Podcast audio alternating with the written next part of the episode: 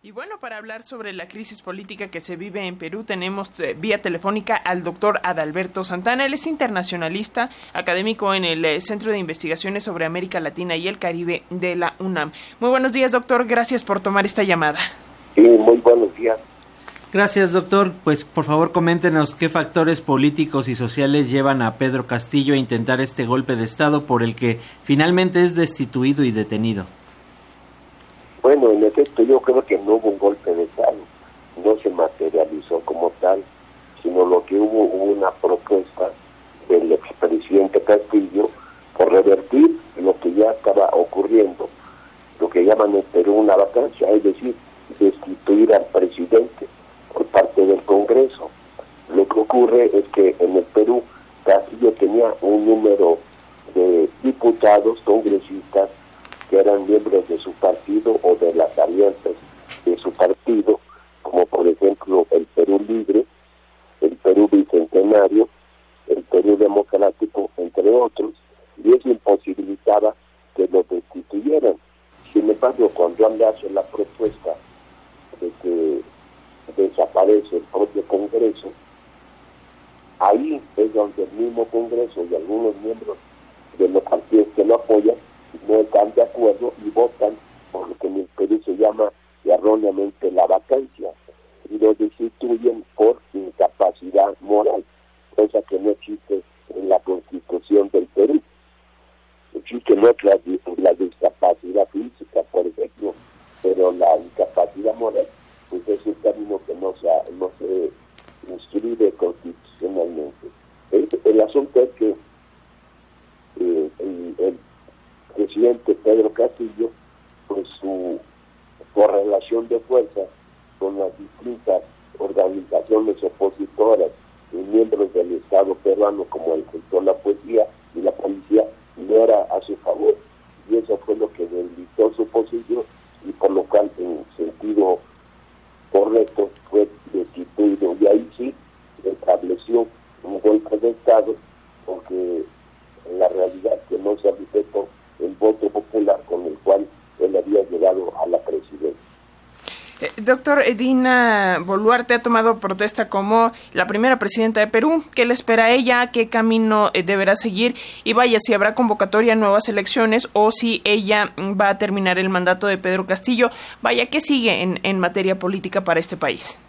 Pues sí, seguramente es eso. Ya la señora Fujimori ya está anunciando del Partido Acción Popular está anunciando su candidatura para las elecciones en la lógica de que ha sido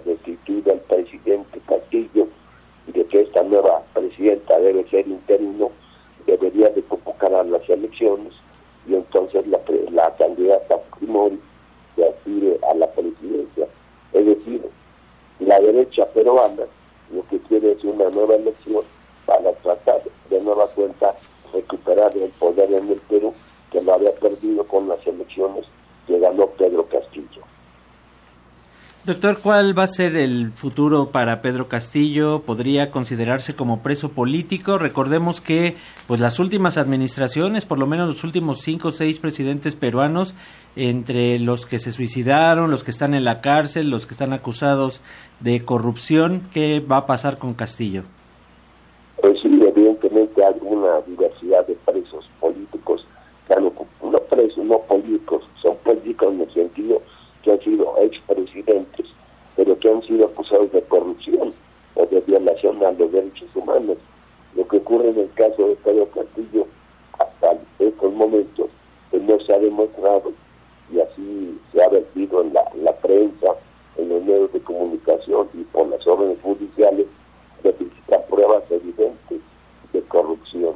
Lo que ha habido, bueno, son señalamientos políticos para su destitución. Y pues sí, va a permanecer en prisión, pues algún tiempo determinado, mientras se resuelve la situación política a favor, evidentemente, de los partidos y grupos de la derecha.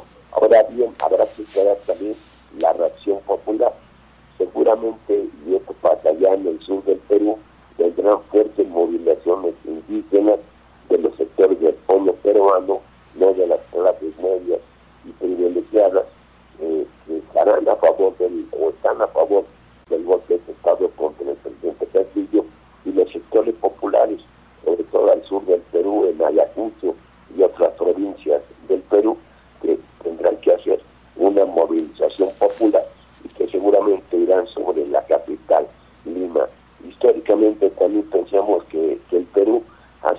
sido gobernado desde las cepas coloniales por los sectores más conservadores.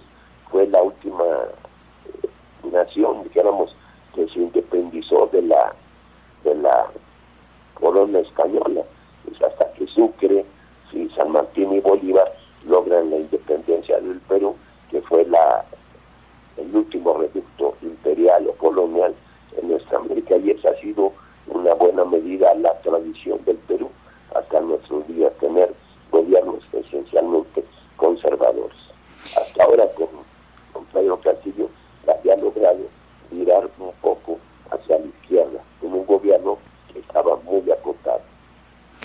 Doctor, finalmente agradeciéndole mucho este tiempo para las audiencias de Radio Educación, ¿esta situación en Perú, digamos, podría tener efecto en otros países de América Latina?